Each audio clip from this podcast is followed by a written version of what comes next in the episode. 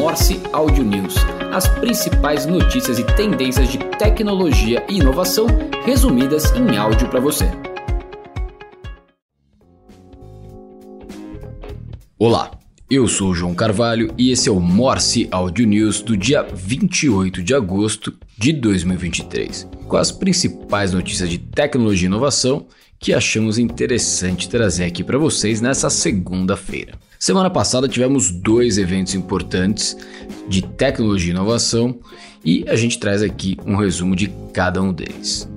Um foi o Startup Summit 2023, que aconteceu em Florianópolis e teve recorde de público. Durante os três dias, o evento recebeu 10 mil pessoas e outras 28 mil acompanharam o evento de forma online. O encontro que é apontado como um dos principais do ecossistema de startups do país, promoveu a reunião de empreendedores, investidores, corporações e outros players importantes do cenário de inovação digital e teve a presença de 3.500 empresas. O evento levou para Santa Catarina empreendedores de todos os estados brasileiros, além de empresários e palestrantes de 10 outros países. Durante a programação, os participantes puderam ouvir 205 palestrantes, sendo 116 mulheres.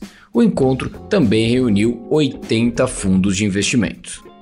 Outro evento que também aconteceu na semana passada foi o Digitalks 2023, que se posiciona como o principal evento de negócios do universo digital e que aconteceu aqui em São Paulo. O evento teve uma curadoria de 170 palestrantes com mais de 16 trilhas de conteúdo e recebeu cerca de 9 mil participantes ao longo dos dois dias de intensa programação. Além dos palcos com painéis, também foi possível conferir alguns estandes que estiveram expondo por ali com diversas marcas presentes. No total, foram cerca de 120 expositores no evento.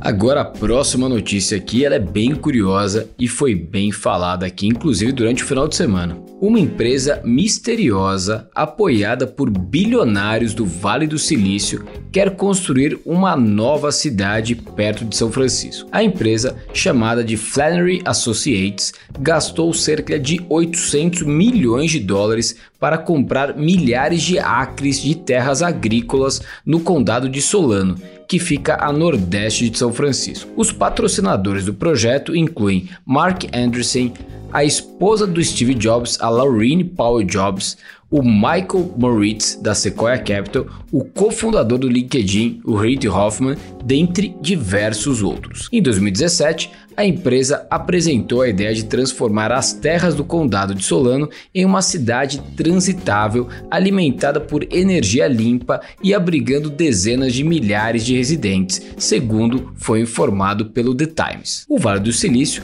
há muito tempo busca construir uma cidade do zero às vezes com uma visão até utópica de uma cidade totalmente inteligente. Em 2016, a Y Combinator, uma aceleradora de startups do Vale do Silício, começou a estudar como poderia ser construída uma cidade que pudesse enfrentar a crise de habitação a preços acessíveis da Califórnia, um dos grandes desafios para que eles possam continuar recebendo trabalhadores que queiram trabalhar nas empresas, mas que hoje têm o desafio de onde ter um lugar acessível para morar.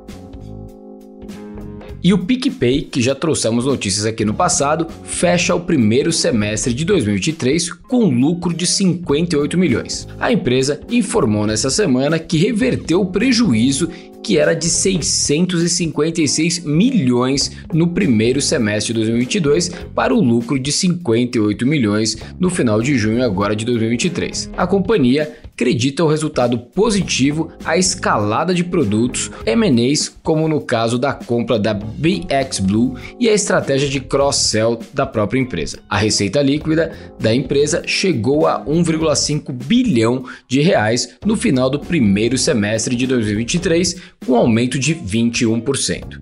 E o EBITDA ajustado foi de 123 milhões contra um prejuízo de 403 milhões ante o mesmo período de 2022.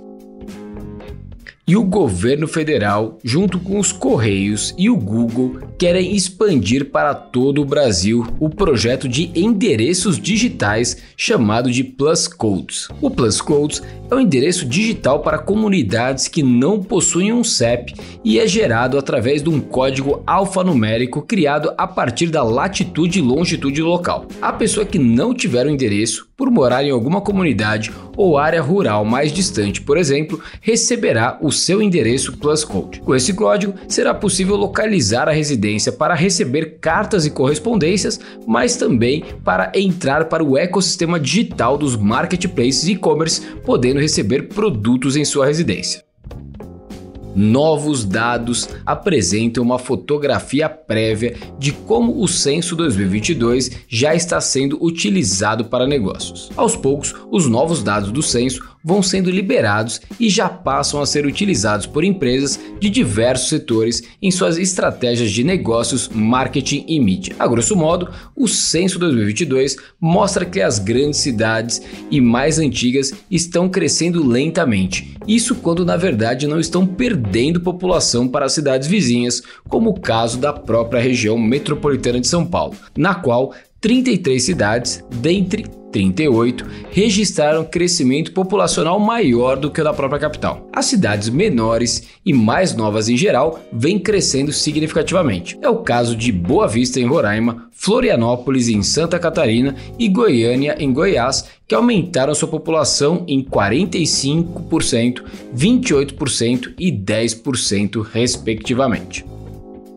Seguindo agora para a nossa editoria do Digitalizaí com dicas de empresas e soluções que podem ajudar no dia a dia da digitalização de empresas. Hotmart entra no mercado de freelas com a sua solução Pro. O unicórnio anunciou o lançamento do Hotmart Pro, a plataforma focada em conectar criadores a outros profissionais da área para contratação de habilidades específicas. Com o movimento, a empresa passa a ocupar um espaço que antes era contemplado por plataformas mais generalistas, como no caso do Get Ninjas, Fiverr ou Orkana, ou era feito de forma informal. Segundo a empresa, a novidade foi uma resposta à própria demanda de muitos de seus clientes que buscavam profissionais como copywriters, editores de vídeos, gestores de tráfego e outras profissões diretamente relacionadas aos conteúdos que são ensinados e disponibilizados na plataforma.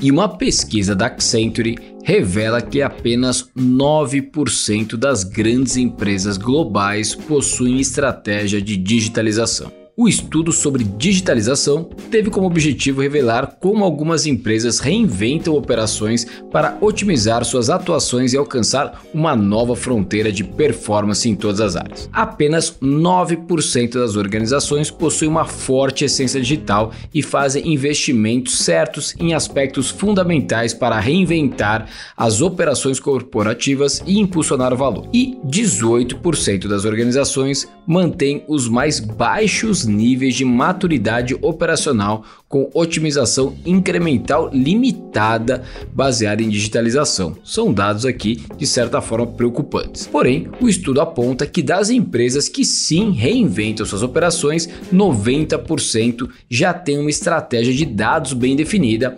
alinhada com a estratégia de negócios e um data lake centralizado e seguro para dar suporte a esse alinhamento.